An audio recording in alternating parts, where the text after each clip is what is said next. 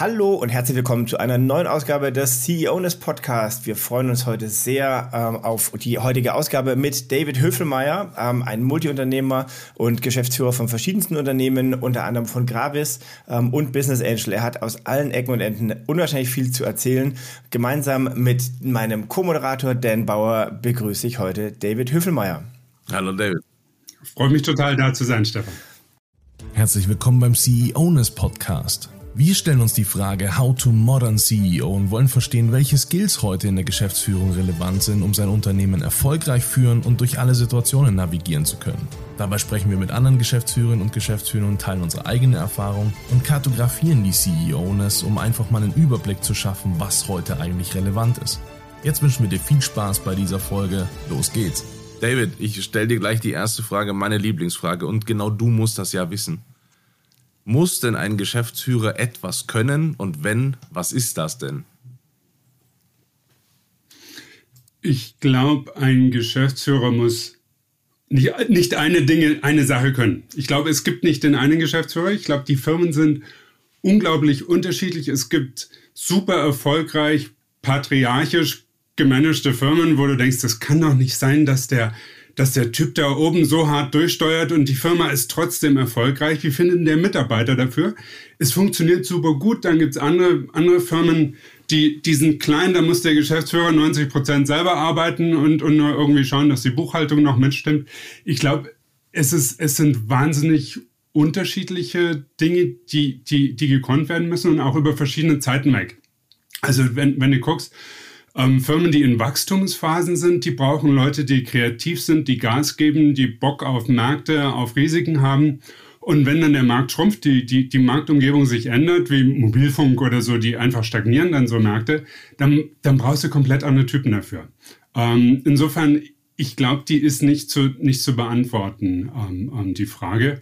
Ähm, ich glaube, das Wichtigste am Ende des Tages ist Anpassungsfähigkeit und die Fähigkeit, sich sozusagen auf immer, immer neue Dinge anzupassen und es wird ja immer schneller. Sehr geil. Wenn man da als, als Unternehmensführer rangeht, ist es ja gibt es ja im Prinzip immer zwei, zwei Herangehensweisen, glaube ich. Das eine ist so die, die Knowing Idea, dass man sagt, hier, ich weiß sowieso schon alles.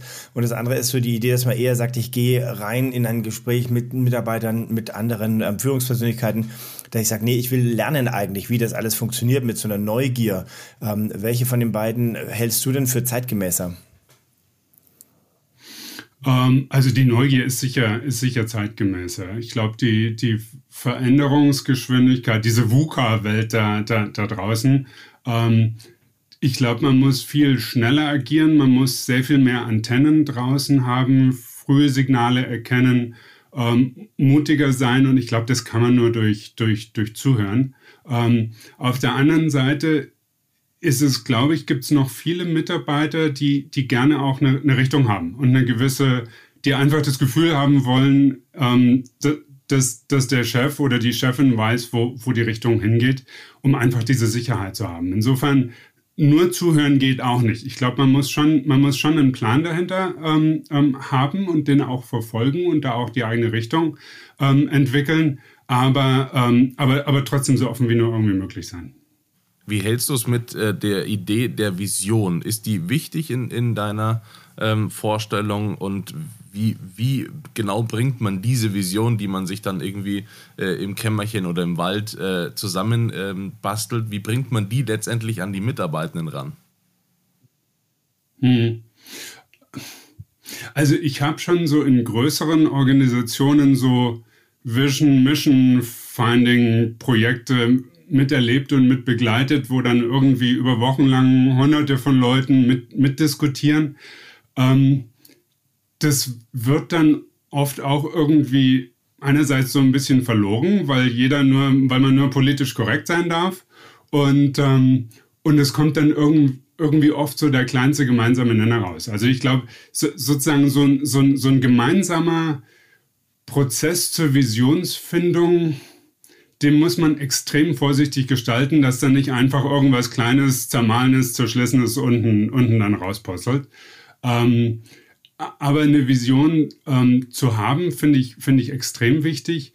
Ähm, und, es, und ich glaube, es, es ist einfach ein emotionaler Anreiz für viele. Ich glaube, es gibt total viele Mitarbeiter und auch immer mehr, die, die einfach intrinsisch motiviert sind. Und wenn die wissen, dass man eine gemeinsame Richtung hat, und, und so sehe ich Vision jetzt, als grobe Richtung, als grobes Ding, was man, was man, was man durch sein Tun als, als Unternehmen, als Gruppe von Menschen erreichen möchte. Ich glaube, so ein, so, ein, so ein Guiding Light, so ein, so ein Leuchtturm, ähm, der hilft vielen einerseits als, als, als Arbeitsanweisung Entscheidungen zu treffen ähm, und andererseits eben auch emotional ähm, zu wissen, wo bin ich da zu Hause und fühle ich mich da wohl. Das bringt dann natürlich aber schon auch eine ganz spannende, ganz spannende Zwickmühle, denn wir haben ja einerseits so dieses, dieses ähm, Servant Leadership Idee, dass man sagt, als, als Führungspersönlichkeit muss ich im Prinzip gucken, wie geht's den Leuten, was mögen die eigentlich alles? Und andererseits, wenn ich dann sage, ich habe jetzt hier für mich selber so eine Vision entwickelt, wo das Unternehmen hingehen soll, dass ich sage, das ist ja dann doch eher wieder von oben nach unten, also auf die Leute dann projiziert. Ähm, ich glaube, diese, diese Gratwanderung ist gar nicht so einfach, dass man sagt, ähm, wie kann ich praktisch meine Idee ähm, jetzt so zu den Leuten bringen, dass die da auch dafür brennen, dass die Ownership dafür übernehmen und dass die sagen, da möchte ich gerne mitspielen. Ähm, ist das, mhm. hast du das in der Praxis schon mal irgendwie erlebt, dass das zum Problem wird oder äh, Ideen, wie man, da, ähm, wie man das umgehen kann? Also ich meine, solche Konflikte hast du ja bei dem Thema, aber bei, bei 30 anderen Führungsthemen auch. Ich glaube, je, jedes, jedes Führungsthema ist in so einer, ist in so einer Ziel Konfliktsituation, ähm, weil, weil egal was du tust als, als, als Führungskraft, ähm, du trittst irgendjemanden anderen auf die, auf die, auf die Füße. Insofern, also ich glaube, man kann, es nicht, man es nicht richtig machen, sondern man muss genau den, den, den Weg finden. Ähm, eine Mission, so, also ich finde, oft sind ja, sind ja Firmen wachsen ja historisch, ähm, um, um, um doch irgendwie eine kleine Gruppe von anfänglichen Personen herum. Die haben, glaube ich, oft eine gemeinsame Vision. Da steckt irgendwas in den, ob, ob sie das ausdrücken können oder nicht oder nur fühlen oder oder oder einfach losgearbeitet haben, egal. Ähm, aber irgendwas steckt in denen, was der Antrieb ist. Und ich glaube, diese, dieser Antrieb da sortieren sich dann andere Menschen dazu, die sagen, passt es für mich? Passt die, die Art und Weise, wie das gelebt wird? Ist es inhaltlich das, was ich tun möchte? Und so wächst dann so eine Firma so als Sozialgebilde oft auch um, um, um, um so einen einerseits Führungsstil, aber auch eine inhaltliche ähm, Ausrichtung. Und, ähm, und insofern, ich, ich glaube, dass Firmen oft mehr Visionen haben, als man eigentlich denkt, weil es nirgendwo auf dem Papier steht. Auch gerade die Kleinen. Ich glaube auch, äh, was, wenn du jetzt die Zukunftsbrille mal aufsetzt, äh, aus deiner Erfahrung raus, was werden in, äh, in den nächsten fünf Jahren, sagen wir mal, so die großen Herausforderungen für Geschäftsführerinnen und Geschäftsführer? Ähm, also eines der Themen, also gerade im, im, im Mittelstand, glaube ich, ist, ist die wachsende Komplexität zu beherrschen. Ähm, weil, ich meine, allein die, die, die Compliance-Themen, da, Stefan, da kannst du ja auch gerade ein Lied drüber singen.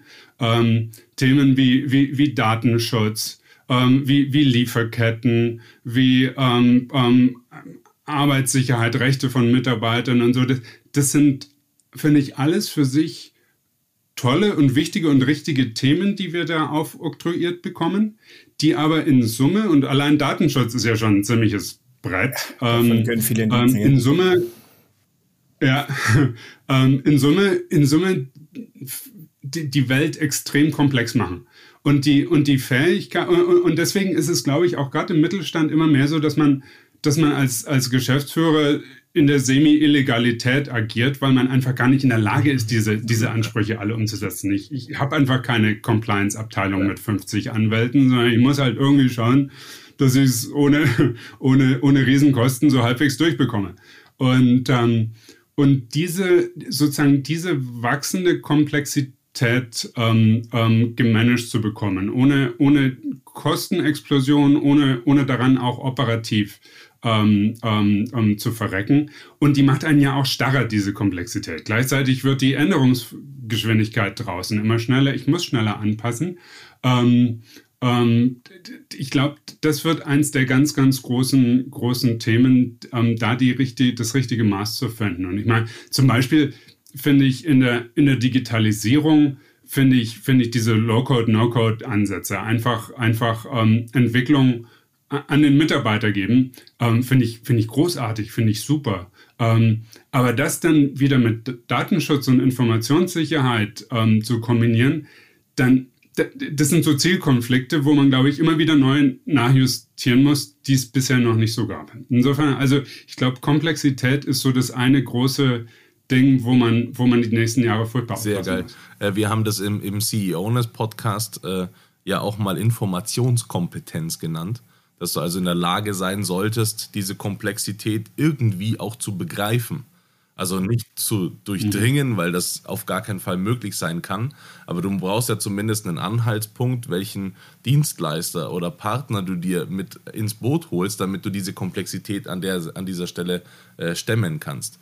Äh, wie würdest du diese mhm. Informationskompetenz für dich be begreifen? Hm. Oder wie äußert Frage. sie sich? Also, ähm, äh, was ich witzigerweise oft beobachte und zum Teil selber so mache, ist, dass mein, mein Algorithmus in Anführungszeichen in solchen komplexen Situationen wieder der ist, dass ich eigentlich auf, auf, auf Vertrauen zu einzelnen Menschen zurückgehe. Ähm, und sage, also gerade auch das, das, das Beispiel ähm, Datenschutz, ähm, das ist eine, was ich sage, das werde ich in meinem Leben, kann ich das als, als CEO, als Hobbyaufgabe für mich nebenbei als CEO werde ich das nie durchdringen können. Ähm, aber wie suche ich jetzt jemanden aus, der, der mir da wirklich helfen kann? Ähm, und dann ist es am Ende doch wieder Trust und, und, und zu sagen, da ist ein Mensch, dem, dem traue ich es zu. Ich werde es nicht beurteilen, genauso wenig wie ich nicht weiß, ob mein Zahnarzt gute ähm, Arbeit macht, weiß ich nicht, ob, ob der Mensch, der mich bei solchen Themen berät. Aber irgendwie hat es dann doch wieder mit dem, mit dem Vertrauen zu tun. ja, und ich muss vor allem irgendwie, glaube ich, als, als Führungsperson dann schaffen, ähm, glaube ich, zumindest mal mich so weit schlau zu machen, dass ich nicht komplett irgendwie ähm, das einfach nur aus dem Ruder laufen lasse. Ich, das ist, glaube ich, eine, eine spannende, eine spannende auch Gratwanderung, dass man eben sagt, ja, ich muss vertrauen und ich bin ein großer Vertrauenstyp. Also ich habe das Gefühl, dass sehr viele Leute sehr viele Sachen besser können, als ich das kann. Auf der anderen Seite ist es, glaube ich, so, wenn ich, wenn man mit jemandem spricht und so gar keine Ahnung von irgendwas hat, ja, ist es, glaube ich, schon auch sehr schwer schwer. Das heißt also so ein bisschen, ähm, und auch gut, wenn es jetzt irgendwie, sag mal, ein bisschen, bisschen pervers klingt zu sagen, man muss sich irgendwie hier am Wochenende mit Datenschutz beschäftigen. Ähm, aber also sag mal, so ein bisschen die Grundzüge, glaube ich, verstehen, ist schon hilfreich, ähm, damit man dann zumindest mal so immer mal wieder so ähm, Anknüpfungspunkte haben kann, wo man sagt, Mensch, da habe ich vielleicht das Gefühl, dass irgendwas nicht stimmt ähm, und sein eigenes Vertrauen in solche Leute, mit denen man zusammenarbeitet, dann eben immer wieder zu hinterfragen und zu, zu checken, ob das noch, ähm, ob das noch richtig funktioniert. Ja, ja. Und da wird, glaube ich, ähm, bei dem, was du sagst, Stefan, ist auch ein Rückbesinnen auf, auf Informationsqualität. Ähm, diesen ganzen Schrott, den man überall im Internet zu, zu lesen ähm, kriegt. Und, und, und ihr kennt es vielleicht auch, dass man, wenn man versucht, sich mit einem Thema auseinanderzusetzen und klickt sich dann von einem oberflächlichen Blog zum nächsten, ich meine, da gibt es ja auch wahnsinnig gute, aber ähm, ähm, dass da die Bereitschaft für, für, für, für gute Qualität, für dichte Informationen auf einem passenden Niveau auch wirklich zu zahlen und zu sagen, das, darin investiere ich einfach, um, um, um auch meine, meine Zeit optimal einzusetzen und das Ganze auch von Anfang an richtig ähm, aufgesetzt zu bekommen. Die, die Bereitschaft ist immer mehr. Da. Das sind wir schon wieder genau bei dem Thema Informationskompetenz. Mhm, genau. Ja, genau das muss ich eben verstehen, mhm. dass ich sage, da ähm, bin ich bereit, was zu investieren. Ich habe ja früher immer gesagt, mhm. ähm, drei subjektive Meinungen im Internet so ungefähr sind genauso gut wie eine objektive Meinung, die das wirklich hier ähm, abgesichert hat oder sonstiges. Weil ich habe immer gesagt, wenn drei drei Leute unabhängig voneinander quasi, also mal vorausgesetzt, sie haben nicht voneinander abgeschrieben, aber wenn drei Leute unabhängig voneinander das Gleiche ähm, praktisch darstellen, ist die Wahrscheinlichkeit, dass das tatsächlich anders ist in der Praxis, schon relativ gering. Ich glaube, sehr viele Leute mhm. rennen dem ersten Fähnchen nach, das sie irgendwie im Internet finden und sagen, das ist meine Wahrheit, ja, ähm, und, ähm, und laufen dann oftmals in eine Falle, weil es einfach tatsächlich ähm, vielleicht nicht ganz, ähm, nicht ganz die, die richtige äh, Meinung ist, ähm, oder lassen sich eben sehr, sehr schnell beeinträchtigen. Ähm, aber diese, dieses Thema eben, dass man dann sagt, so und jetzt habe ich selber so viel Verständnis dafür, dass ich sage, in genau dieses, in genau dieses Thema bin ich bereit zu investieren, Zeit, Geld, Personal, whatever. Mhm. Ja, ähm, das ist, glaube ich, eine ganz spannende Herausforderung auch. Absolut, absolut. Also und das ist ja nicht nur nicht nur bei beruflichen Themen so, sondern in allen Bereichen, glaube ich. Also ich habe auch ich lese immer weniger Tageszeitungen, ähm, auch noch, aber immer mehr zum Beispiel den, den Economist. Das finde ich einfach eine tolle Wochenzeitschrift. Ähm, wurde dann zwar eine Woche später, aber, aber dann in so, einem, in so einer guten Qualität die Dinge aufbereitet bekommst, dass ich mir denke, ich muss nicht, ich muss nicht jedes Einzelthema aktuell jetzt ähm, haben, sondern ich warte einfach die Woche und, und, und krieg's dann, krieg's dann wirklich gut und umfassend und, und ausgewogen dargestellt. Ähm, also ich glaube, so muss jeder so seine, seinen, seinen Weg finden, der, der passt für einen. Aber aber ihr, ihr, habt völlig recht. Ich meine, es wird immer mehr und man muss immer aktiver an dieser, an dieser Informations, an diesem Informationsmanagement Das bedeutet arbeiten. auch im Gegenzug, dass Leute, Geschäftsführerinnen und Geschäftsführer, die da so eine gewisse Resignation an den Tag legen, äh, die wahrscheinlich in fünf Jahren ein Riesenproblem kriegen, oder? Die sich einfach dieser neuen Information ja. oder auch der, der, der Methode, diese Informationen zu bekommen, einfach verschließen und sagen, nee, läuft doch seit 30 Jahren. Die wird es wahrscheinlich. Haben wir schon immer so gemacht. Haben wir schon immer so gemacht. Ja. Ja, und äh, ich meine, man muss natürlich schon sagen, es gibt viele Firmen, ähm, die, die laufen seit, seit vielen Jahren mehr oder weniger unverändert. Und die, und die ganze Digitalisierung, die ist, ich meine, wenn man guckt, in, in, in, im Medizinbereich ist da, ist da ja noch nicht wahnsinnig viel passiert ähm, die öffentlichen Services, irgendwie die, die, die Wasserwerke, Abfallentsorgung und so weiter, ähm, die, da läuft ganz viel noch auf Fax heutzutage. Die, die haben noch keine Rechner im Einsatz. Also es ja, ist nicht so, dass ähnlich. jedes Unternehmen und jeder mal, und, und das wird auch, glaube ich, die Wasserwerke werden so schnell nicht disrumpiert durch irgendwas komplett Neues. Also ich glaube, es gibt ganz unterschiedliche Veränderungsgeschwindigkeiten und ähm, und ich meine, es gibt ja gibt ja viele Branchen, die sind die sind schon komplett weg durch die durch die Digitalisierung. Hier irgendwie die die analogen Fotoentwickler, die, die gibt es alle nicht mehr. Die meisten sind tot und ein paar wenige haben es geschafft, sich komplett umzukrempeln. Ähm, also das sind so, so, so Branchen, Medienbranche und so, die, die, die einfach sich schon komplett verändert haben.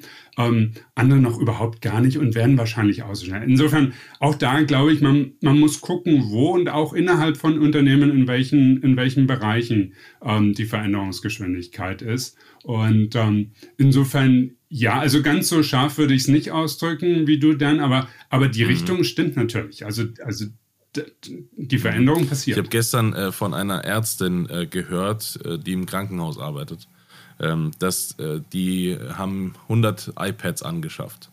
Und äh, die äh, mhm. kommen dann an die Patienten ran und die Patienten füllen ihre Daten aus, geben das der Ärztin und die Ärztin nimmt dieses iPad und tippt aus dem iPad in eine Tastatur in den nächsten Rechner die Daten, die der Patient da eingegeben hat. Mhm. Ist das ein, ein mhm. Managementfehler und könnten wir behaupten, die haben Informationskompetenz an der Stelle noch nachzuholen? Oder woran li liegen solche Sachen aus, aus, deiner, ähm, aus deinem Verständnis aus?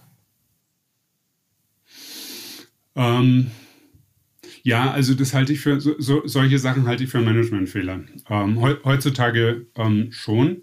Ähm, da wird ja auch gerne wieder unser Thema Datenschutz gerne so als Feigenblättchen vorgeschoben oder ähm, irgendwie Inkompatibilitäten zwischen Systemen oder es gibt ja tausend Gründe, warum, warum das alles nicht geht. Ähm, am Ende des Tages, glaube ich, ähm, ist es ist das oft eine Mindset-Frage ähm, ähm, und, die, und die Bereitschaft, ähm, solche Dinge zu tun, Risiken einzugehen. Und ich glaube, in, in, in Organisationen, die das einfach noch nicht ge getan haben. Ähm, und ich meine, auch wenn man, wenn man guckt, diese ganzen Corona- ähm, Prozesse, die es da, die es da gibt, von den ganzen Quarantänemeldungen und so weiter. Da, ich glaube, da, da ist immer noch 90 Prozent per Fax und Papier und genau diese Mehrfacheingabe. Ähm, und ich, ich, ich behaupte, Datenschutz würde es hergeben, würde da einiges hergeben, wenn man es wenn ordentlich macht.